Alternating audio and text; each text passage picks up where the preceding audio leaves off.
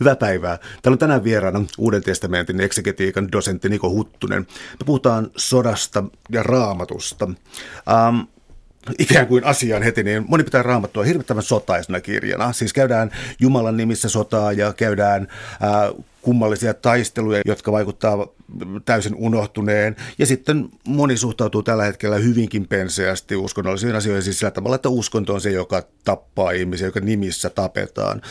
Tätä me lähdettäisiin nyt tässä hieman purkamaan. Eli Raamatussa on vanhassa testamentissa erityisesti aika voimakasta sotaretoriikkaa.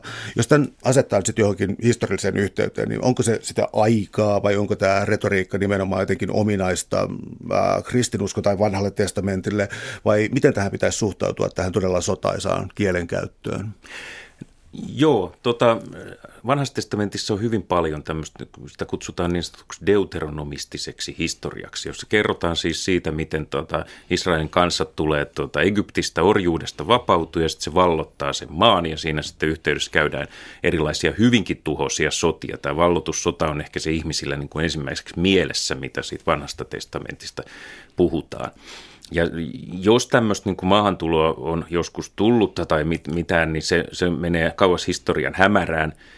Mutta sitten jos tota, tarkastellaan sitä, milloin nämä jutut on kirjoitettu, niin nämä jutut on kirjoitettu niin sanotun pakkosiirtolaisuuden aikaan. Eli nyt 587 Jerusalem tuhottiin ja väestöä siirrettiin sitten tämän kaksoisvirtaimaahan nykyisen niin kuin Irakin seudulle.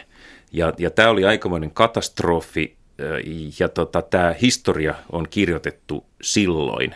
Ja siitä on nyt sitten, jos erilaisten arvioiden mukaan, jos ajatellaan, mitä se kuvaa, mitä aikaa se kuvaa ja milloin se on kirjoitettu, niin siinä on varmaan 700 vuotta e-, eroa siinä välissä. Eli nyt sen niin kuin historiallinen uskottavuus on niin kuin juuri sitä tasoa. Eli me voidaan kysyä, että mitä se kertoi ikään kuin sen pakkosiirtyn väestön osan niin kuin minkälaista historiapolitiikkaa se tavallaan harrasti ja identiteettiä se rakensi näiden kertomusten kautta, ne jotka itse oli tuhottu ja viety pakkosiirtolaisuuteen.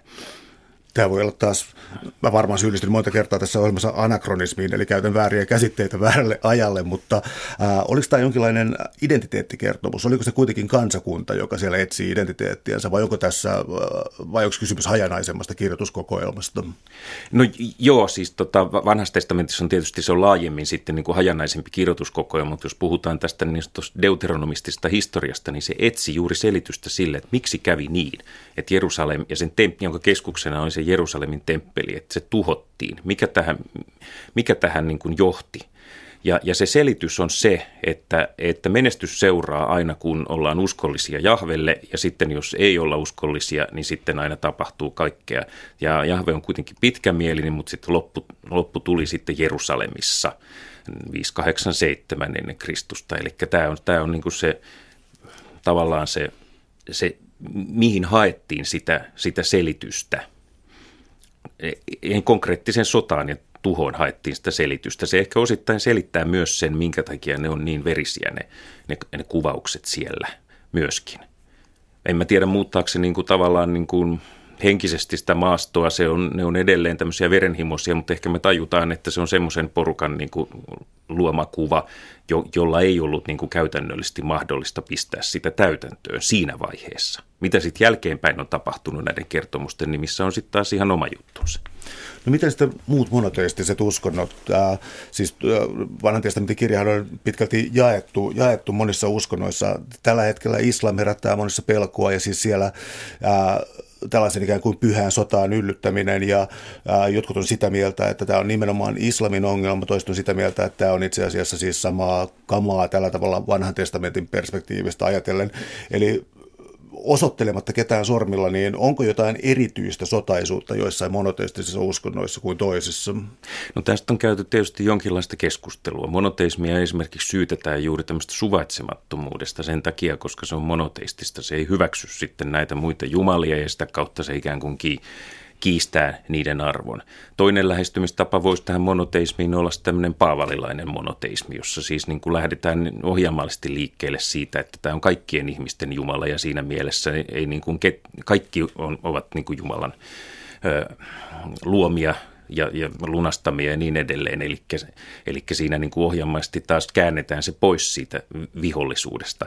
Että kyllähän tässä on niin kuin, mun mielestä nähtävillä niin kuin kaksi puolta tässä mon- monoteistisessa traditiossa. Mutta se, että me nähdään esimerkiksi islamilaisessa traditiossa ja vanhan testamentin traditiossa jotakin samaa, ja miksei uudenkin testamentin, niin se, se on luonnollinen syy, koska islam syntyy tavallaan tähän juutalaiskristillisestä traditiosta irtaantumalla osittain. Eli tämä sukupuuhan menee niin, että siellä on ensin tämä vanha, vanhan testamentin juutalaisuus ja siitä sitten kristinusko ja näistä sitten islam. Eli kyllähän näillä on tämmöinen sukulaisuusilmiö ihan selvästi nähtävissä. Täällä on tänään siis vieraana Uuden testamentin eksegetiikan dosentti Niko Huttunen. Puhutaan sodasta, vähän rauhastakin ja raamatusta.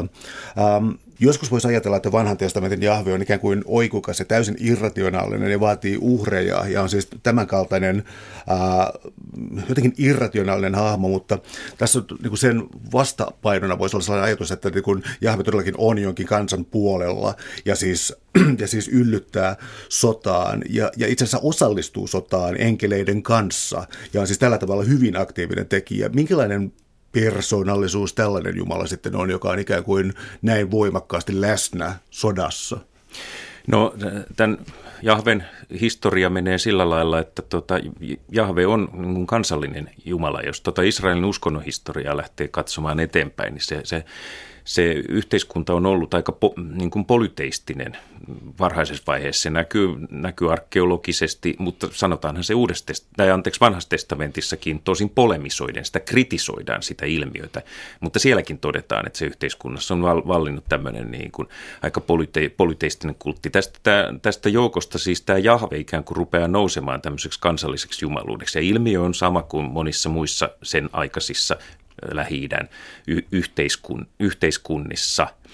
Ja tota, muodostuu tämmöinen niin monolatria sitten vähitellen, jossa kiistetään, että, että ei saa palvoa enää Israelin kanssa mitään muuta Jumalaa kuin Jahvea. Muita ei kielletä, eli kansoilla on omat Jumalansa, mutta Jahve pitää huolen niin kuin tästä tästä tota, omasta kansastaan. Ja t- tässä tulee niin kuin vähän tämmöinen, jos puhuu kansanakronistisesti, niin tämmöinen nationalismin ja uskonnon he- kytkös helposti. No nyt tulee sitten tämä 587 niin kuin, ö, tota, romahdus, jonka seurauksena tulee kysymykseen, että onko tämä itse asiassa Jahve niin heikko Jumala puolustamaan meitä. Ja silloin niin kuin loogista olisi assimiloitua voittajaan ilman muuta. Mutta tämä teologinen innovaatio, joka tulee, on monoteismi. Että itse asiassa ei olekaan muita jumalia, vaan Jumala itse on suuttunut omaan kansansa ja sen synteihin ja kutsuu nämä vieraat kansat tuhoamaan tämän temppelin. Ja, ja tota, tässä, tähän ikään kuin jää se tietty kansallinen kytkös. Nykyäänkin jotkut tahot haluaa puhua nimenomaan, että Israel on Jumalan omaisuuskansa tai muu. Se on tämmöinen niin kuin historian, uskonnonhistoriallisen kehityksen tuoma juttu. Mutta sitten tota, toisaalta tämä monoteismi on tämmöinen niin kuin aika, aika laaja, laaja ja miten sanoisi tämmöinen globaali muuttuu sitten tämmöiseksi globaaliksi ilmiöksi. Sille, sille tulee niin kuin nämä kahdet kasvut. Tavallaan tämä historia niin kuin selittää näitä, tätä tiettyä tämmöistä niin kuin, tätä ristiriitaisuutta myös tässä Jumalan hahmossa. Eli tästä tuli esiin siis sellainen tilanne, jossa, jossa äh, Israelin kanssa oli siis äh, ikään kuin siis Jumala oli suuttunut ja he olivat ikään kuin ansainneet tämän tilan, kunnes sitten jossakin toisessa vaiheessa he kykenisivät sen ylittämään ja saavutetaan jokin uusi tilanne, jokin, jokin upea paratiisimainen tila tai jokin muu. Ähm, kytkeytyykö tällainen dynamiikka aina näihin? Tarkoitan, että onko tämä ikään kuin apokalyptinen oppi, onko se sisäänrakennettu näihin kertomuksiin myös? Joo, tämä apokalyptiikan synty on sitten ihan mielenkiintoinen niin kuin oma kehityskulkunsa. Se ikään kuin seuraa sitä vuoden 587 häviötä ja sen jälkeen menee, menee tota, joitakin aikoja ja, ja tota, tämä tämmöinen niin kuin syntirankaistusteologia, joka tähän deuteronomistiseen teologiaan, että Jumala rankaisee pahasta ja sitten taas niin kuin tuo menestyksen hy- hyvistä teoista, niin sitten kun elämähän osoittaa vähän, että tämä ei aina nyt mene ihan tällä lailla. Niin sitten tämä tämmöinen, niin kuin, jos sitä nyt psykologisesti haluaisi selittää, niin voisi sanoa, että sitten, sitten tota, tämä tämmöinen apokalyptinen niin kuin lopunajan voitto ikään kuin selittää sen sitten, että okei, että nyt meneekin huonosti, mutta tota, kerran nämä puntit sitten viimeistään tasataan. Se vetoo varmaan tämmöiseen niin kuin, ihmisen niin kuin, luontaiseen haluun nähdä, että oikeus voittaa tai, tai jotakin tämän, tämän tyyppisiä ilmiöitä. Tämähän on semmoinen, että se on vanhassa testamentissa loppujen lopuksi aika vähäisessä määrin esillä, jos sitä tarkkaan ruvetaan katsomaan. Uudessa testamentissa se on jo läpilyövä, eli sanotaan, että siinä vanhan testamentin kirjoittamisen ja uuden testamentin kirjoittamisen välisenä aikana, niin se tulee juutalaisuuteen aika voimakkaasti läsnä ja se sitä kautta sitten uuteen testamenttiin. Ja uudessa testamentissa se on vahvasti läsnä sille on ominaista tämmöinen dualismi monta kertaa. Siis tämä paha nykyinen aika ja se hyvä pelastuksen aika. Sitten sillä on tämmöinen niin kuin kosmisen taistelun, pahan voimat ja hyvän voimat. Ja sitten jokaisen pitää eettinen dualismi vielä kolmantena, eli tuota, jokaisen pitää nyt sitten valita tässä ajassa se oikea puoli. Eli, eli tota, se niin kuin käytännössä on hyvin tämmöinen kaksijakoinen ja dualistinen niin kuin tar- tarkastelutapa. Ja tämä, tämä varmaan niin kuin vetoo myöskin niin kuin inhimillisen ajattelun tämmöisiin kognitiivisiin niin kuin perusjuttuihin tämmöinen niin kuin kaksijako, mikä selittää varmaan sen, että siitä on tullut tavattoman niin kuin suosittu. Vaikutushistoria on hirveän vahva, vaikka me helposti ajatellaan, että se on niin kuin semmoinen tiettyjen hörhölahkojen laskelmia lopunajoista, mutta sehän ei ole niin – jos ajatellaan Hegelin filosofian tämmöistä niin kuin etenemistä tai puhumattakaan marksilaisuudesta, jossa on tota, niin kuin tämä viimeinen taisto, jonka jälkeen ihmiset on kuin veljet keskenään. Siinä on ihan täysin tämä apokalyptinen. Lopunainen taistelus paha tuhota ja sitten kaikki on hyvin. Se on vaan niin kuin sekularisoitu se sama malli. Se, se, sen voima on älyttömän vahva. Tuo aikajänne on tuossa mielenkiintoinen, koska ähm, mä oon ainakin helposti kuvitellut siis sellaista, että nämä apokalyptiset osat raamatussa olisi sellaisia, että ne tapahtuu, että jo, siis niissä viitataan johonkin, että voisi tapahtua tuhansien ja tuhansien vuosien päästä. Ää, mun tulkinta on ilmeisesti aivan väärä, koska siis tuntuu siltä, että kaikissa näissä apokalyptisissa malleissa on kuitenkin jotenkin sisäänrakennettu ajatus, että tämä tapahtuu meidän elinaikana. Siis mä hieman huolestuneena luin George W. Bushin uskonnollisuudesta, joka oli siis sitä mieltä, että maailmanloppu tapahtuu hänen elinaikanaan. Ja mun mielestä oli vähän vaarallinen kanta presidentiltä. Mutta siis, eikö, eikö tämä ole siis mukana siis jo niin alkukirkossa ja muualla, että tämä ei ole mikään hämärä metafora, vaan tämä on taistelu, joka käydään mahdollisesti meidän elinaikana. Joo, ja se, se nousee aina välillä ja tietyissä ryhmissä e-, eri aikoina, tämä lähi, lähiodotus. Eli se, se, on ihan, se näkyy jo Uudessa testamentissa, että, että Paavali esimerkiksi ajattelee tietysti kirjeissään, että, että Jeesus, Jeesus palaa hänen elinaikana ja tämä lopun, lopun ajan selvittely tapahtuu siinä yhteydessä. Sitten taas Uuden testamentin nuorimmassa kirjoissa jo käsitellään sitä ongelmaa. Esimerkiksi toinen Pietarin kirja, joka on, ajoitetaan nyt noin tavanomaisesti vuoden 135 JKR, sen kirjoittaminen, niin siellä jo keskustellaan paljon siitä, että, tai jonkin verran keskustellaan siitä, että minkä takia se loppu ei olekaan tullut vielä – vaikka on nyt jo isät ovat kuolleet ja niin edelleen. Ja jotkut pilkkaajat sanoivat, että ei sitä tule. Sitten sanotaan, että kyllä se tulee, mutta se, nyt se aikajänne on vähän muuttunut. Eli tätä aikajännettä voidaan tarvittaessa sitten aina rustata vähän pidemmälle tai vähän lähemmäs. Ja tämähän pätee näihin sekulaariversioihin myöskin sitten. E, tota, marksilaisuudessa esimerkiksi, kun vuonna 18 Suomessa aloitettiin, niin, niin eikös vaan tota Arbettet-lehti suuria niin kuin otsikoita repässy siitä, että, että tota, nyt maailman vallankumous alkaa ja tämä kaikki kääntyy ihan uudeksi. Et se, se oli ihan lähellä ja sitten kun näytti siltä, että häviö tulee, niin sitten alkoi samassa lehdessä ilmentyä tämmöisiä kirjoituksia, joissa sanottiin, että no se nyt siirtyy vähän sen. Eli tämä sama aikajänte mutta tämä on niin kuin kokonainen maailmankuva, joka toimii sekä tämmöisessä uskonnollisessa muodossa että sekulaarisessa muodossa. Niin jos ollaan vähän tuossa 1918 maailman kuvassa, niin siis mä, nyt mä tarkoitan oikeastaan ensimmäistä maailmansotaa kokonaisuudessaan, joka oli siis ennenkuulumattoman moderni siinä mielessä, että se oli hirvittävän verinen, uhriluvut oli kauheita ja vielä Espanjan tautisien päälle. Sellaista ei oltu nähtykään, tällaista niin kuin totaalista sotaa tässä mielessä.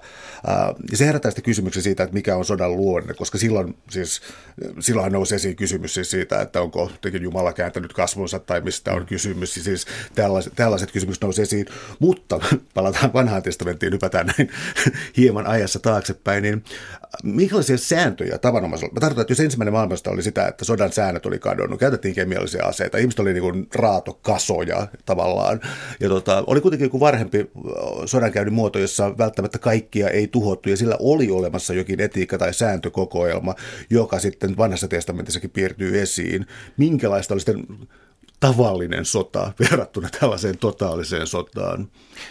Joo, t- tässä on taas niin kuin luettava kriittisesti niitä raamatun tekstejä, siis äh, so- sotalakeja käsitellään tuossa Mooseksen laissa se on yksi osa sitä. Ja siinä käydään sitten läpi, että millä tavoin piirityssotaa käydään ja niin, niin edelleen.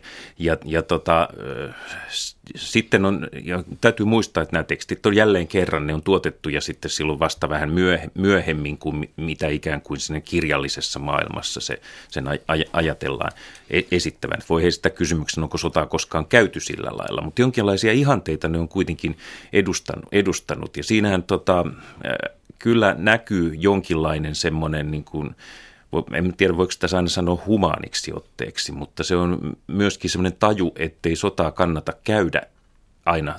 Tavoitteita voidaan saavuttaa myös muulla tavoin. E-, e-, esimerkiksi se, että jos lähdet niin kuin valloittamaan kaupunkia, niin tarjoa sille ensin rauhaa. Ja sitten jos se ei tota, suostu antautumaan, niin tota, sitten sitten hyökätään ja sitten voidaan tuhota. Mutta muussa tapauksessa, jos se antautuu, niin sitten kohdellaan sitä niin kuin antautunutta vihollista kuuluu kohdella. Ja tämä on ihan siis semmoinen niin kuin tavallinen standardinomainen niin kuin mielekäs, sotilaallisestikin niin kuin mielekäs sääntö, että ei kannata uhrata verta ja vuodattaa verta niin kuin ihan mielettömästi. Tämä, tämä, tämä sama, sama ohje muuten taitaa toistua myöhemmin esimerkiksi Karl von Clausewitzilla, joka on tämmöinen sodankäynnin te- teoreetikko. Mä en tiedä, mistä hän sen otti, mutta se on ehkä käytännössä, käytännössä havaittu.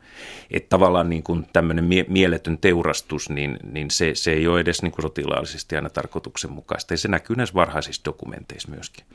No sitten tämä poikkeustilan rauha, koska jos nopeasti lukee historiaa, niin sotia, sotia, taisteluja ja siis kaupunkien tuhoamisia ja niin eteenpäin, mutta varmaan erityisesti Rooman, Rooman, rauhan, aja, anteeksi, Rooman rauhan aikana siis tulee selkeästi esiin että tämä on rauhan aika, jolloin rakennetaan, no mitä, kylpylöitä, urheilupaikkoja, temppeleitä. Siis tavallaan siis niin nostetaan, nostetaan kulttuurin tasoa tai jotain. Eli tämä rauhan aika, niin kuin, mit, mitä silloin tehdään? Oliko se tavattoman tylsää vai mikä tämä oli? Joo, kertomuksellisesti se on varmaan tylsää. Värikkäät kuvat siitä, miten sotilaat hyökkää ja tehdään ja talot palaa ja mitä kaikkea tapahtuu, niin nehän on aina niin kuin mieltä kiinnittäviä mutta se, se, tota, se infrastruktuurin rakentaminen ja kaikki tämmöinen, niin sehän on semmoista arkista, arkista pu, puurtamista, että niistä ei saa värikkäitä tarinoita tietenkään. Mutta suurin osa ihmiskunnan elämää on kuitenkin jotain muuta kuin sitä sotaa. sotaa. Ja ehkä tämän takia se sota poikkeustilana myös kiinnittää niin paljon huomiota näissä, näissä narraatioissa. Joo, Rooman rauha, eli tämä Pax Romana, joka on varmaan yleisestikin tunnettu, niin se, se oli myöskin tämmöinen niin kuin ideologinen projekti. Eli tota, Augustus aloitti sen, sehän, hän tota, perusti muun muassa rauhan alttarin sinne ja niin, äh, tuonne Roomaan ja tota, muutenkin niin kuin markkinoista rauhaa, kehitystä ja kaikkea, kaikkea tämmöistä asiaa.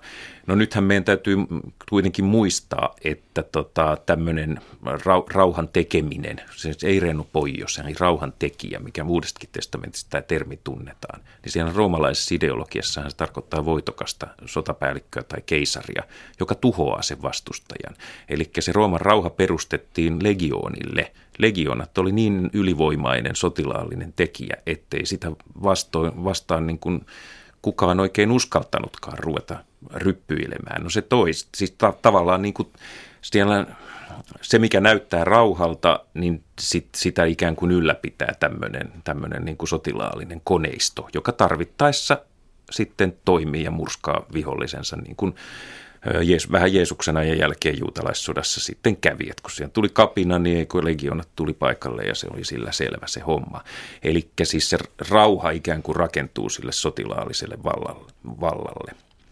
Ollaan nyt siis Uudessa testamentissa ja täällä on vieraana siis Uuden testamentin eksegetiikan dosentti Niko Huttunen. Puhutaan sodasta ja rauhasta ja raamatusta.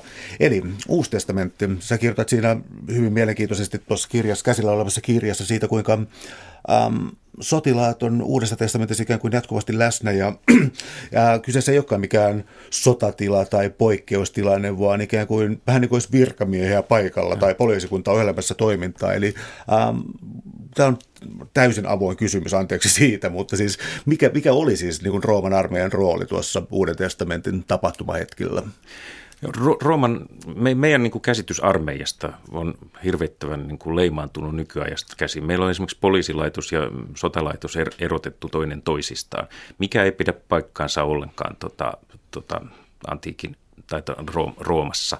Ää, tämä tämmöinen, voisiko puhua järjestyskoneistosta, se jakautui niin, että, että tota, kaupungeissa, joita pidettiin täysin lojaaleina, niin niissä saattoi olla sellainen paikallinen järjestysmiehistö tai jos voisi puhua paikallinen po- poliisi paikalla. Sitten isommissa kaupungeissa, esimerkiksi Antiokiassa, siellä oli iso varuskunta, joka ikään kuin valvoi sitä paikallista eliittiä, joka käytännössä pyöritti sitä elämää, elämää mutta se oli niin kuin semmoisena pelotteena siinä, että katsottiin minkä, minkälaisia mit, mitä siellä to, toimii.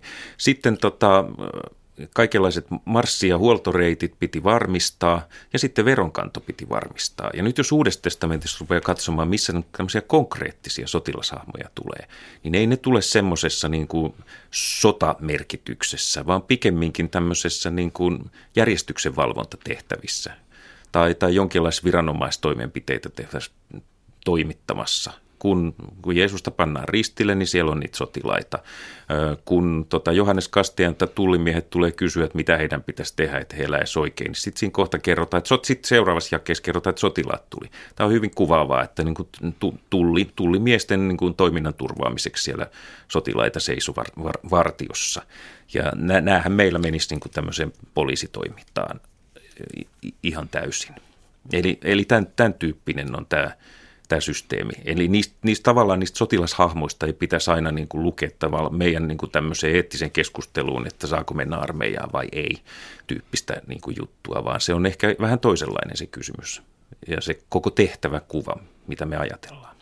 No tämä herättää kysymyksen nyt sitten siitä tavallaan oikeastaan aikajänteestä tuonne ehkä jotenkin 300-luvulle saakka äh, kristinuskon vakiinnuttua. Eli siis ajoitus siis siinä mielessä, että ähm, Äh, kristityt, kristittyjen vainot ja sitten siis kristityt äh, armeijassa ja siis yleensä koko, koko kysymys siitä siis kuinka näkyvää kristinusko sai olla ennen 300-lukua. Tämä oli tällainen ajatus, joka mua tässä kirjassa, tai siis se laittoi minun käsityksen aivan uusi. Olin väärässä, eli kerrot mitä oikeasti tapahtui.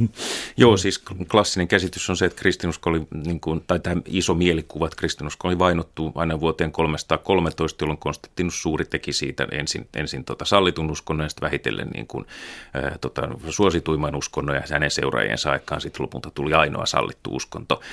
M- mutta tämä vai vainokeskustelu niin ei nyt ihan aina osu oikeaan. Siis totta kai siellä oli vainoja, se, se pitää paikkansa, mutta ensimmäiset valtakunnalliset vainot tuli vasta 200-luvun puolivälissä. Sitä ennen oli, oli vain tämmöisiä paikallisia niin kuin vainoja, jotka saattoi olla myöskin vähän enemmän semmoisia pogromityyppisiä tilanteita, hetkellisiä ja paikallisia. Ja tota, silloin tämä tarkoittaa myös sitä, että toisin paikoin ää, näitä vainoja ei ollut. Ja se näkyy muun muassa sillä lailla, että, että esimerkiksi Luukka evankeliumi hyvin mielellään näkisi vaikkapa sadanpäälliköitä, eli sotilaita kristittyjen joukossa, jopa väittää, että ensimmäinen ei-juutalainen kristitty oli, oli sadanpäällikkö Kesariasta. Siinä, no, tästä ensimmäisen paikasta voidaan keskustella, mutta ainakin se niin ohjelmallisesti esitetään sillä lailla, että hän oli se ensimmäinen. Ja, ja tota, tähän kertoo siitä, että kristittyjen puolella ikään kuin, niin kuin oli jo valmiutta olla, olla onko tämä kertomus historiallinen vai ei, onko se oikeasti tapahtunut näin, niin kuin Luukas kertoo, on toinen juttu, mutta ainakin Luukkaalla, siis noin vuoden satapaikkeilla, vähän ennenkin sitä, on ollut jo semmoinen niin kuin käsitys, että se olisi ihan ok, että niitä kristittyjä sotilaita olisi, olisi tässä joukossa, että se ei ole mikään ongelma. Mm, sitten taas joku jossain Johanneksen evankeliumissa, niin siellähän suunnilleen sanotaan, että jos Jeesus sanoi, että jos minun kuninkuuteni olisi tästä maailmasta, minun mieheni olisivat taistelleet tai jotain muuta, mutta koska tämä on eri juttu, niin näin, näin niin kuuluu yhteen. Eli tässä näkyy jo niin kuin, tavallaan Uudessa testamentissa tämä, tämä tota, suhde sotilaisiin on, saattaa olla vähän erilainen.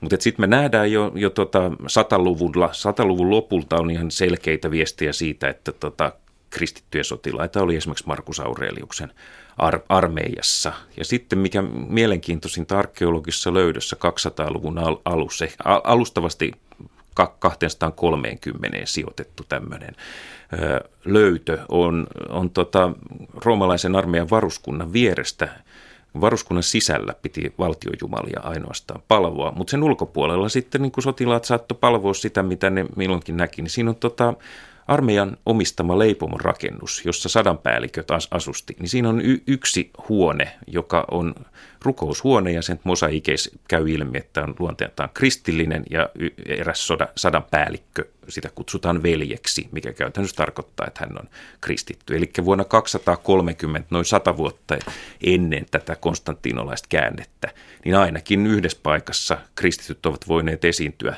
näin julkisesti No siis tuossa oli myös mielenkiintoinen siis kohtaus siitä, että ensimmäinen kristitty tavallaan oli siis mainittuna ää, siis sadan päämies, mä käytän vanhentunutta termiä mm. varmaankin, se on, mikä se nykyään on, siis sadan... No, sadan, no sadan päällikkö, sitä on nyt vaikea sadan sanoa, ke, ke, kenturio olisi varmaan tämmöinen. Okei, okay. siellä oli hyvä kenturio, no, josta niin. tuli tavallaan ikään kuin ensimmäinen kristitty, ja siis hän ei ollut juutalainen. Mikä tämän merkitys on? No se, se on siinä tota, Luukkaan nar, narratiivisessa kertomuksessa tavallaan se, se ideahan näkyy siinä, apost- tämä, puhutaan nyt apostolien teoista, niin se ideahan on siinä, että kuinka se tota, kristinusko leviää Jerusalemista Roomaan asti. Ja se, sen, siinä yksi intentio tässä kertomuksessa on suhteessa tähän valtioon on osoittaa, että tämä kristinusko ei ole niin kuin valtiollisesti mikään vaarallinen, tekijä. Ja siinä suhteessa esimerkiksi yksi, yksi askel eteenpäin, kun mennään, niin tota, se ensimmäinen ei-juutalainen kristitty, että se on niin kuin Rooman armeijan sotilas, niin se, se on tavallaan niin kuin merkityksellinen pointsi tässä isossa kertomuksessa, joka päättyy siihen, että Paavali menee Roomaan ja julistaa kenenkään estämättä evankeliumia. Kukaan ei kerro, mitä hänelle sitten kävi siellä. Hän kerrotaan vain, että vietiin sinne vangiksi, mutta se ikään kuin jää ilmaan se ilmaan se juttu, mutta se ei sitten sopinutkaan siihen tarinaan, että, että hänet ilmeisesti telotettiin siellä sitten. Mutta että, että se niin kuin tavallaan sen kertomuksen intentiona on osoittaa tämän armeijan linkin kautta, kuinka kristinusko on ihan kelvollinen uskonto Roomassa. Täällä on tänään siis vieraana Uuden testamentin eksegetiikan dosentti Niko Huttunen. Puhutaan sodasta, raamatusta, hieman rauhastakin. Ähm, tässä siis ennen 300-lukua, niin siis tarkoittaa, että kristinusko usein kuitenkin esitetään rauhanuskontona. Ja ähm, siis elementtejä tästä tietysti löytyy Uudesta testamentista paljonkin. Eli jos lähtee tekemään tällaista pasifistista tulkintaa Uudesta testamentista, johon siinä on paljon aineksia, niin äh, onko olemassa jokin tietty, nyt mut puuttuu termi, mutta jokin siis alkukirkko tai jokin ennen 300-lukua, josta voisi lukea tällaisen ikään kuin aseista kieltäytyjä kristityn roolin, siis rauhantekijän ja siis um, tuntuu siltä, että tässä on joku siis kaksijako, joka, joka nyt ei oikein saa ratkaisua. Mä en saa tästä kunnon kysymystä. Uh, oliko oikeasti jonkinlainen pasifistinen alkukirkollinen ryhmittymä, jonka sanoma katosi jossain vuosien varrella? No se, se sanoma varmaan ei ole kadonnut. Siis sotahan on jonkinlainen ongelma kristinuskolle koko ajan. Ja siitähän niin kuin kertoo se, että tämmöiset niin kuin, tavallaan roomalaisten filosofien luomat tota, oikeutetun sodan teoriat sitten, niin kuin, niitä yritetään muokata sitten pitkin kristinuskon historiaa. Ja, ja, ja se on jollain tavalla ongelma – ihmisen tappaminen on ongelma kristinuskossa. Se, siitä, siitä ei päästä yhtään mihinkään. Ja siinä mielessä siis tämmöinen pasifistinen juonne, jos nyt voi tätä termiä käyttää, niin se, se on olemassa. No sittenhän tämä tietysti törmää semmoiseen niin kuin arkirealismiin jos, jossain vaiheessa, että tota, vo, m, mutta sitten voisi puhua näistä ryhmistä. Niin tämä on yksi mielenkiintoinen niin kuin, tapa niin kuin, tulkita tätä varhaiskristillisyyttä on sillä lailla, että, että siinä, siinä on tota, nämä, jotka tuottaa tätä kirjallisuutta, niin nämä näyttää olevan siis kuuluvan tämmöiseen niin kuin, tavallaan kirjalliseen elittiin, jotka, joiden piirit niin kuin liikkuu, ei kristityt ollut mitenkään erillään niistä, vaan, vaan se näkyy esimerkiksi antiikin filosofeissa, joissa on hyvin paljon tämmöisiä tota, sotaan niin kuin negatiivisesti tai e-, etäisesti suhtautuvia, jotkut jopa suoranaisia pasifisteja. Eli tämmöinen traditio löytyy sitten näistä niin kuin varhaiskirkon intellektuelleista. Sieltä löytyy. Ja ehkä niin kuin kaikkein suurin ja nimekkäin edustaja on Tertullianus, noin kaksi, vuoden 200 tienoilla vaikuttaa. Ja hän on esimerkiksi kirjoittanut sitten tämmöisen kirjan Sotilaan sankari Kruunu, jossa hän nostaa esille tämmöisen niin kuin palveluksesta kieltäytyvän sotilaan, joka on, on sa- sankari. Nyt se ikävä kyllä se palveluksesta kieltäytyvä sotilas ei ihan sovi siihen Tertullianuksen niin eetokseen, mutta jos siitä ei välitetä ja katsotaan, mitä se Tertullianus halusi sanoa, niin se halusi sanoa, että on väärin, että kristittyjä on siellä armeijassa A, siellä on epäjumalan palvelus, siellä on roomalaiset valtiojumalat, nyt niihin joudutaan osallistumaan siihen palvelukseen, mutta sitten hän toi myös e-, esiin tämän tappamisen kielon ja kaiken, kaiken muun. Ja se lopputulema, mitä hän siinä kir- kirjoituksessaan sitten sanoo, on suurin piirtein semmoinen, että, että tota, ihmisen, että okei, saa olla armeijassa, jos ei tee mitään pahaa, mitä on kielletty, mikä käytännössä sitten tarkoittaa sitä, että ei kukaan oikeasti voi olla armeijassa. Ja kyllä tämä, tämä Tertulianuksen ajattelu voisi olla nyt edustava esimerkki tämmöistä varhaiskristillisestä pasifismista. Keitä muita nyt tässä ajassa? Siis Paavali tietysti, mutta tuota, Augustinus nousee sitten esiin vähän myöhemmin. Hmm. Mikä hänen kontribuutionsa oli tässä? Joo. Augustinus on sitten tota, jo myöhäisempi, eli siinä vaiheessa, kun kristinusko on jo selvästi niin kuin Roomassa val- valtauskonto, ja, ja tota, hänen tota, panoksensa tavallaan niin kuin länsimaiseen aatehistoriaan ja teologiaan ja kaikkeen on äh, todella suuri. No hänellä oli tietysti sanottavaa jotain tästä, tästä sodankäynnistäkin. Tämä oikeutetun sodan teoria, josta aikaisemmin oli, oli puhetta, niin häneltä löytyy niin kuin jonkinlaisia niin kuin näkemyksiä siitä, siitä ja hän ehkä liittyy jollain tavalla siihen teoriaan. Mutta hän ei, hän ei ole, toisin kuin usein esitetään, niin hän ei ole se henkilö, joka olisi niin kuin länsimaiseen kristillisen tradition tuonut tämän oikeutetun sodan teorian. Että se tuli sitten vasta, vasta niin kuin myöhemmin, että hän olisi ohjelmallisesti miettinyt niitä. Mutta hän tunsi kyllä tämän roomalaisen oikeutetun sodan teorian kyllä sieltä var, varhaisemmasta vaiheesta. Mutta Augustinushan on sitten jo tavallaan, siinä mielessä tämä konstantinolainen käänne on mielenkiin, niin kuin mielekäs pyykki kuitenkin, että kun kristityt joutuu ruveta ottamaan tämmöistä tavallaan valtiollista vastuuta, niin sitten joutuu myös kaikenlaisten tämmöisten ikävien asioiden, kuten väkivallan kanssa tekemisiin niin kuin vääjäämättä ja sen tämmöisen yhteiskunnallisen järjestyksen ylläpitokysymysten kanssa. Ja tota, kyllähän Augustinuksen niin kuin käsitys on sitten jo jo, jo semmoinen, niin kuin, sanoisiko sallivampi. Esimerkiksi hän kirjoittaa jollekin sotilaalle sitä, että ole rauhantekijä. Ja se tarkoittaa sitä, että käytät väkivaltaa siinä määrin kuin välttämätöntä rauhan ylläpitämiseksi. Se oli, jos tämä nyt lyhentää näin. No me siirrytään kohta vielä sitten Suomen sotiin ja, ja 1900-lukuun, mutta vielä sitä ennen. Siis on jollakin lailla muodostunut siis tällainen, äh, kutsutaanko sitä nyt sitten esivaltaopiksi, jossa siis kristityn tehtävä ei ole hyökätä esivaltaa kohtaan. Ja siis tämä on niin kuin tylynä keskustella varmaan 1960-luvulle mennessä siis ainakin armeijan ja sodan jälkeen, tavallaan 60-luvun radikalismisotien jälkeen, siis se ilmoitettiin aika tylysti, että kirkko siunaa aseet. No. Mitäs tämä lause ja sitten, ää, ja sitten tämä esivaltaoppi, mitä siihen tulisi nyt suhtautua?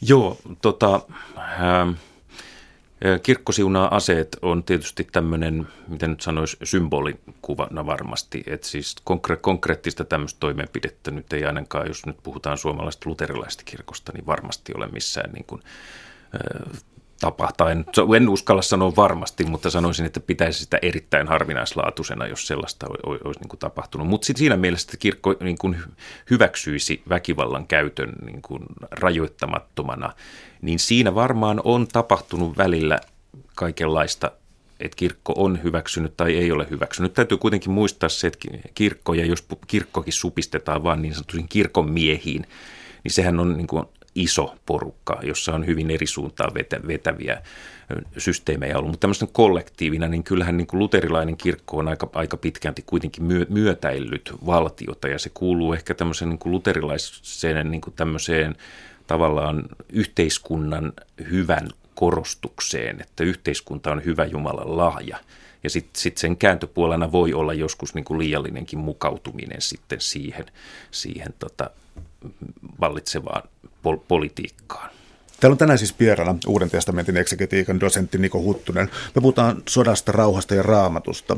Nyt sitten ajallinen siirtymä 1900-luvun alkuun ja oikeastaan ehkä 1800-luvun puolelle, mutta siis nationalismi, sodat ja sitten puhuttiin tässä alussa näistä siis maailmanlopun kertomuksista, lopun ajoista, viimeisistä taisteluista ja muista. Ja nyt kielenkäyttö taas kovenee ja siis äh, en yritäkään osoittaa mitään syyllisiä aika, kirkko, mitä siis silloin tapahtui. Mutta kielenkäyttö kovenee ja siis samalla tavalla kuin luvattu maa, niin yhtäkkiä Israel alkaa olla taas sitten puheessa, ikään kuin sodan lietsota puheessa mukana.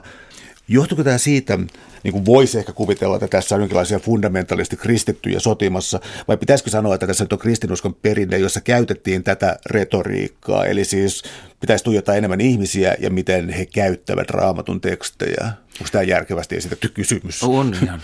Siis primääristi tietysti kysymys on aina jokaisen ihmisen vastuusta. Ja silloin myöskin niin kuin henkilö, joka käyttää raamattua, niin se vastaa myös siitä, miten hän käyttää raamattua.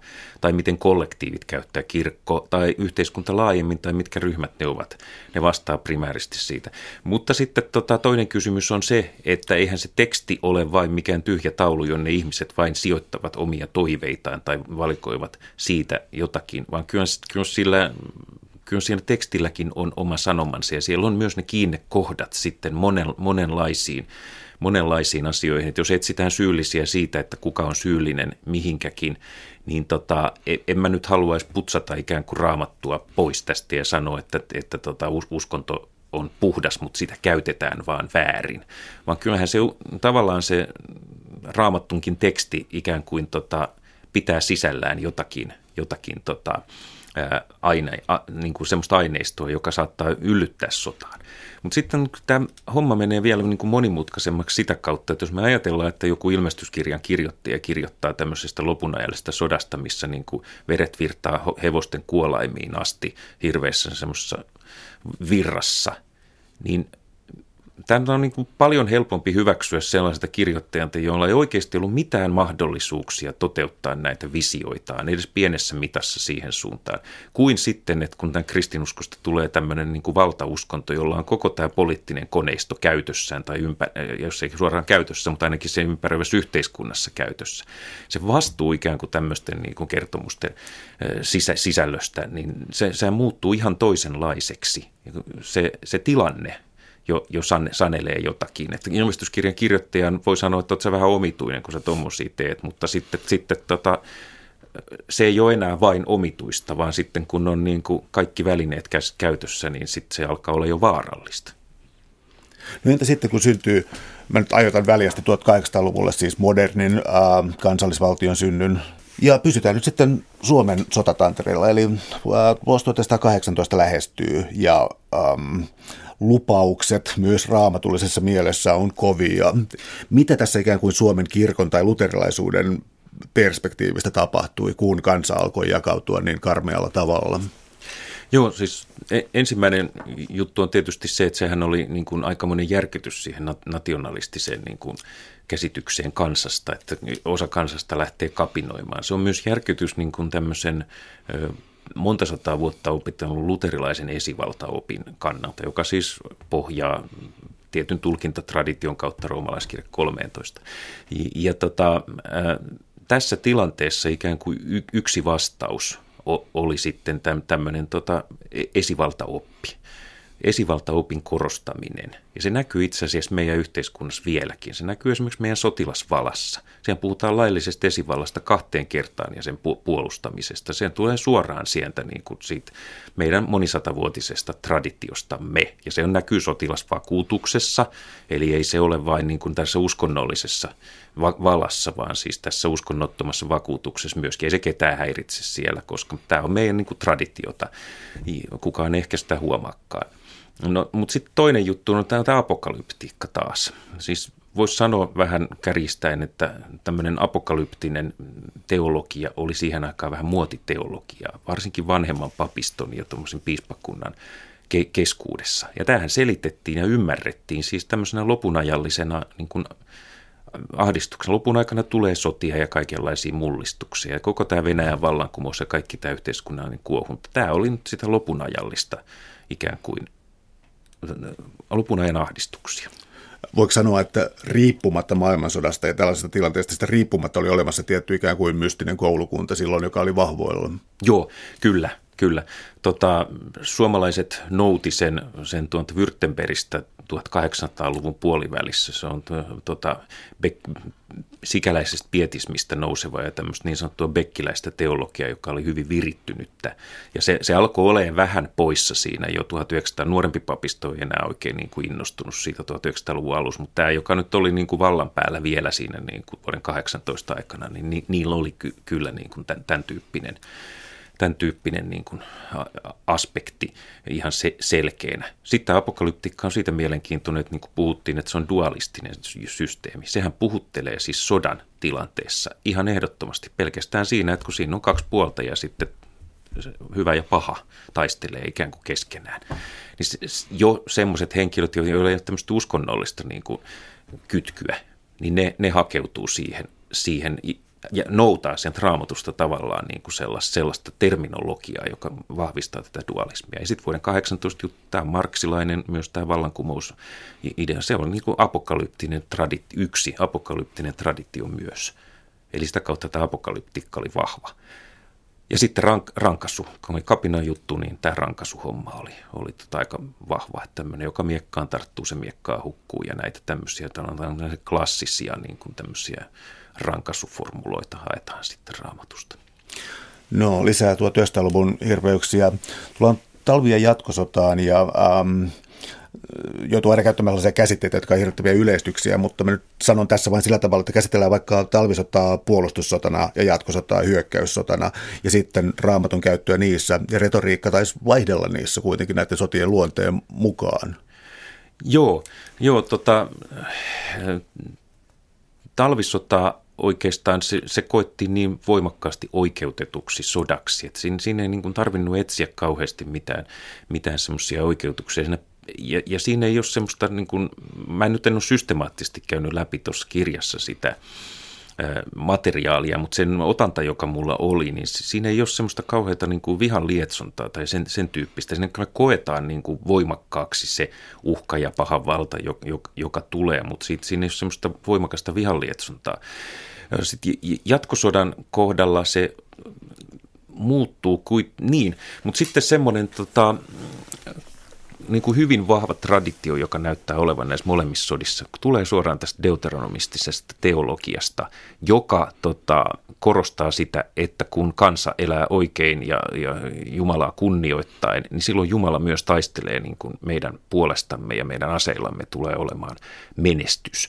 Ja, ja tota, tämähän tota, tämä teoria korostui sitten jatkosodan alussa, jossa oli tämä Itä-Karjalan valtaus, isien maan valtaus. Ja nyt se analogia tulee sieltä tota, Pyhänmaan valtauksesta, kun kansa tulee e- Egyptistä, orjuudesta pois ja vallottaa sen maan itselleen vanhassa testamentissa, se Pyhän maan valtaus. Ja tämähän oli pyhää maata, niin kuin Mannerheim julisti jossakin päiväkäskyssään, että tämä Itä-Karjala on kansamme, kansamme pyhää maata, pyhää kamaraa. Ja tota, ja tämä analogia tulee hirveän vahvaksi. No nythän tämä on semmoinen, että, että se, se rupesi niin kuin kiinnittämään myös huomiota siihen, että sitä sy, tavallaan niin kuin sitä syynättiin. Ja papeilla se näytti olla vaikka sotilaspapeilla aika niin kuin vahva kysymys se, että, että, tota, että porukat niin kuin eivät sorru syntiin siellä, koska se, se vie sen Jumalan siunauksen pois. Ja sitten kun sota loppuu, jatkosota niin kuin se päät loppuu, niin se on aika, a, aika tota semmoinen vaikea paikka ja siellä niin kuin semmoinen itsetutkistelun paikka, että mitä tehtiin väärin ja mi, miksi tämä meni näin. Että se on, tämä hengellinen selittäminen tulee sitten sitä kautta. Ja että antaako Jumala vielä anteeksi meille vai nielaiseeko iso, iso Neuvostoliitto meidät? Sitten hypätään tästä ehkä vuoteen 1948 ja Israelin perustamiseen, koska ää, täällä sitten jatkui tällainen todellakin luvatun maan taistelu. Ja mun on aina hankala ymmärtää siis tätä, kuinka suoraan Israeliin suhtaudutaan. Siis ää, se tuntuu olevan ymmärrettävää joskus Yhdysvaltain perspektiivistä, mutta ää, Pohjoinen Suomi ja näin tiivis yhteys tähän Israeliin, miten, miten tällainen syntyy? No se syntyy varmaan siis siitä, siitä aj- ajatuksesta, että Israel on pieni kansa, joka taistelee vapautensa puolesta isoja ympäröiviä uhkaavia voimia vastaan.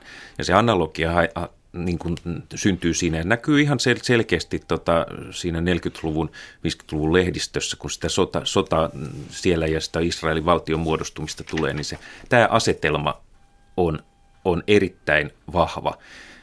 Sitten on erilaiset uskonnolliset, uskonnolliset piirit, jotka tota, näkee tämän, tämän tota Israelin aseman, mikä tämä Israel on Jumalan omaisuus kanssa ja juutalaiset on Jumalan omaisuus kanssa. Puhuttiin tuossa aikaisemmin siitä, että kuinka kristinusko on globaali suuntaus ja sitten niin kuin siellä on t- tavallaan siitä vanhasta semmoista tota, monolatrisesta uskonnosta vielä tämä tämmöinen yksi yhden kansan Jumala-ajattelu.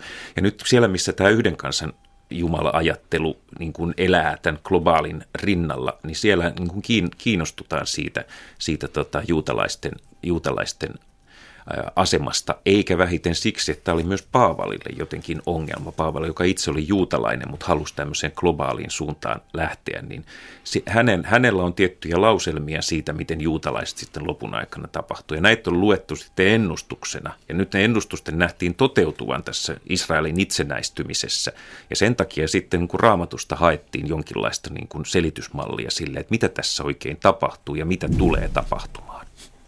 Täällä on tänään siis vieraana Uuden testamentin eksegetiikan dosentti Niko Huttunen. Me puhutaan sodasta, rauhasta ja raamatusta. Tämä kirja, joka on käsillä, tämä niminen Sota, rauha ja raamattu, niin äm, mä joudun tietysti tässä nyt yleistämään, mutta äh, usein nykyään esitetään argumentti, että uskonto on väline, jolla tapetaan, tai uskonto on jotenkin, johon niin ajaudutaan, joka käskee tappamaan. Ja jos mä oikein tulkitsen tätä kirjaa, niin tässä on pitkälti siis sellainen, että että ei mennä tällaiseen tulkintaan, että uskonto on vain väline, joka otetaan tuosta vaan käyttöön ja sillä tapetaan, vaan pyritään ikään kuin ottamaan kysymys siinä vielä vakavasti, että mikä raamatussa on sellaista, joka voisi ajaa sotaan. Eli siis ei ikään kuin pestä käsiä tästä osuudesta, vaan se ottaa vakavasti tämä kysymys tällaisesta. Ja tota, onko tämä äh, niin kuin, äh, tarkoitan niin teologisessa tutkinnassa jotenkin uusi perspektiivi? No, miten sitä nyt sanoisi? Tota, ei se välttämättä ole uusi, tai ainakin mä oon kasvanut siinä sukupolvessa, jossa tätä, tätä kysymyksen asettelua on, on pidetty yllä. Ja tota, ei varmaan ole, niin kuin, jos nyt tekee suoria havaintoja vain raamatun tekstistä, niin ei, ei, ei nyt ole niin kuin syytä, syytä pestä käsiä yhtään mistään et tota, sitä, mitä siellä on, niin sitä pitäisi yrittää ymmärtää ja katsoa, mitä siitä, mitä siitä ikään kuin, miksi se on sellaista kuin se on, mitä se on tarkoittanut siellä kirjoitusympäristössään. Voidaan katsoa, että mitä ihmiset siitä ovat myöhemmin lukeneet ulos ja niin edelleen. Eli siis siinä on niin kuin monta vaihetta, että semmoinen niin kuin mekaaninen juttu, että me vaan luettaisiin jostain jotain ja sitten se niin kuin heti olisi jonkinlainen toimintaohje, niin sehän on aika kumma, kummallinenkin tulkinta ikään kuin noinkin vanhasta kirjakokoelmasta. Sitä varmaan jotkut haluaa ylläpitää, mutta enemmän tai vähemmän tiedostamattomasti sitä aina valikoidaan ja siitä, siitä tota, sitä tulkitaan jo, jollakin, jollakin tavalla. Mutta se teksti vaikuttaa tulkitsijaan tulkitsija on viimekätinen henkilö, joka sanoo, että mitä siitä tulee.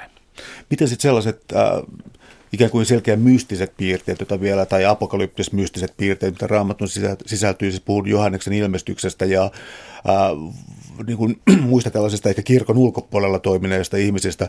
Äh, Johanneksen ilmestyksestä annettiin tuossa kirjassa siis sellainen kuva, että se on oikeastaan se on vähän niin kuin rahavaltaa ja se on niin kuin vastavaltaa ja siis sen kaltainen, sen kaltainen kirjoitus.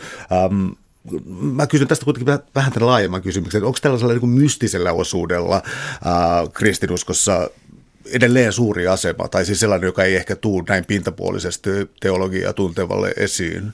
Joo, mä en tiedä, mitä sä tarkoitat tällä, tällä, tällä mystisellä asemalla, mutta nyt teologinen tutkimushan on siis sen tyyppistä, että et, et, et mehän nyt vaan niin kuin katsotaan, mitä lähteissä lukee ja mitä, minkälaista ihmisten uskonnollisuus on, ottamatta siihen niin kuin varsinaiseen totuuskysymyksen kantaa. Mutta sehän on tot, totta, että sitten tavallaan niin kuin monet, jotka te, suorittavat teologista tutkimusta, niin ne saattaa olla samalla pappeja tai mu, uskonnollisissa yhteisöissä muuten aktiivisia. Ja tota, kyllä sillä kyllähän siinä mielessä niin kuin tämmöisellä mystisellä, jos sitä voisi näin sanoa, niin sillä on osuutensa monien, monien vaikutuksista. Sinänsä mielenkiintoinen niin kuin näkemys, että esimerkiksi tuo Paavali, joka siis puhuu tästä esivallan tottelemisesta hyvin paljon, niin sitten se kuitenkin se sanoo jossakin vaiheessa hyvinkin anarkistisesti, että lopun aikana tulee, että kaikki vallat kumoutuu ja kaikki, kaikki häviää ja tota, ei ole enää kuin Jumalan valta. Eli se vallan, tämmöinen niin kuin jyrkkä vallankäytön niin kuin vas, periaatteellinen vastustaminen.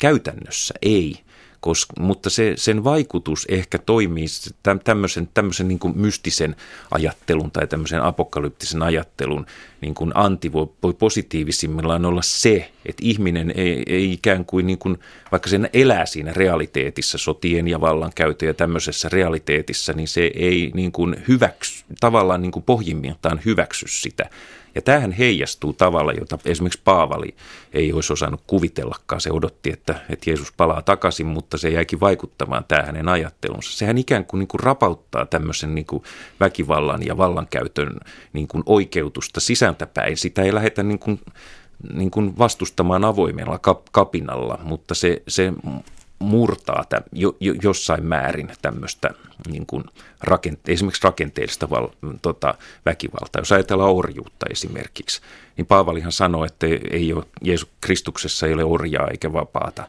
mutta tota, ei hän käytännössä ehdottanut orjuudesta luopumista ollenkaan. Mutta eipäs mennyt pitkäkään aika, kun se alkaa näyttäytyä jotenkin niin kuin kummalliselta tämä orjuusilmiö.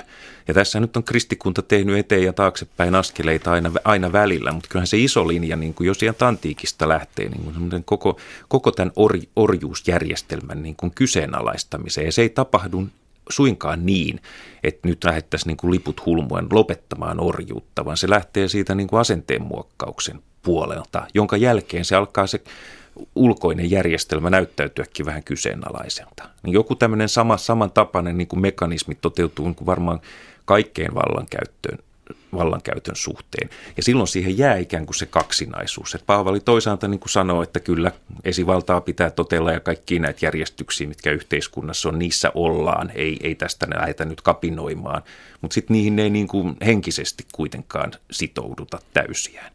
Eli siinä, siinä on semmoinen niin kuin yhteiskunnallinen muutosvoima. Sitä on mielenkiintoista. Tämä on tullut tämä ajattelu mulla vastaan, sanoisinko täysin maallisissa teksteissä, mutta siis yhteiskuntafilosofiassa ja filosofiassa, koska ää, koukkaus menee varmaan italialaisen filosofian kautta, Gianni Vattima ja Giorgio Agamben erityisesti, mutta siis Paavalin hahmo tulee sieltä. Mm. Eli juuri tämä, että, että tällainen ää, ikään kuin vastaus siis tällaiseen no, mitä sä nyt sanoisit, siis tällaisen niin voimankäyttö ja väkivalta, no juuri tämä siis niin kuin Paavalin ja ää, muistaakseni termi on sellainen, että panna identiteetti lepään, niin kuin lapi, laki Joo. pannaan lepäämään, samalla tavalla identiteetti pannaan lepäämään ja täältä on etsitty ikään kuin sellaista niin kuin tähän aikaan sopivaa, ei-militaarista, no, joustavaa identiteettiä, siis niin nyt puhutaan monikulttuurisuudesta, joustavasta identiteetistä ja muualta, niin silloin on tuota, tuijotettu Paavalin ja löydetty just tämä niin kuin identiteetti pannaan lepäämään, eli tämä olisi sitten niin kuin keskeinen ristinuskon ja, tota, jänne. Joo, joo tämä, on, on mun mielestä hyvin, hyvin keskeinen jänne. Tämä näkyy mun mielestä esimerkiksi tota, luterilaisuudessa kanssa. Että se on niin kuin muodollisesti tavallaan aika konservatiivista, henkisesti aika, aika niin kuin semmoista radikaalia. Mistä tulee niin jatkuvat niin kuin keskustelut sitten naispappeuden, voidaanko mennä tähän. Ja tavallaan niin kuin ei ole argumentteja sitä vastustaa, mutta se ei, ei rikota järjestystä. Tai sitten tämä avioliittokeskustelu tai mikä tahansa. Se näkyy meillä, meillä niin kuin tällä lailla. Mutta tämä on itse asiassa erittäin mielenkiintoinen ilmiö, tämä mannermaisen filosofian kiinnostus Paavalin Se alkoi varmaan, jos mä oon oikeassa, en ole tässä asiantuntija, mutta 90-luvulla. Ja se kiinnitti juuri tähän, tähän seikkaan huomiota. Ja sitä on useammatkin filosofit no, nostaneet esiin. Kyllä ne on os, osunut myös tietyllä tavalla siihen niin kuin oikeaan, oikeaan pisteeseen siinä Paavalin ajattelussa. Suuret kiitokset keskustelusta, Niko Huttunen. Kiitos. Tuli ilo.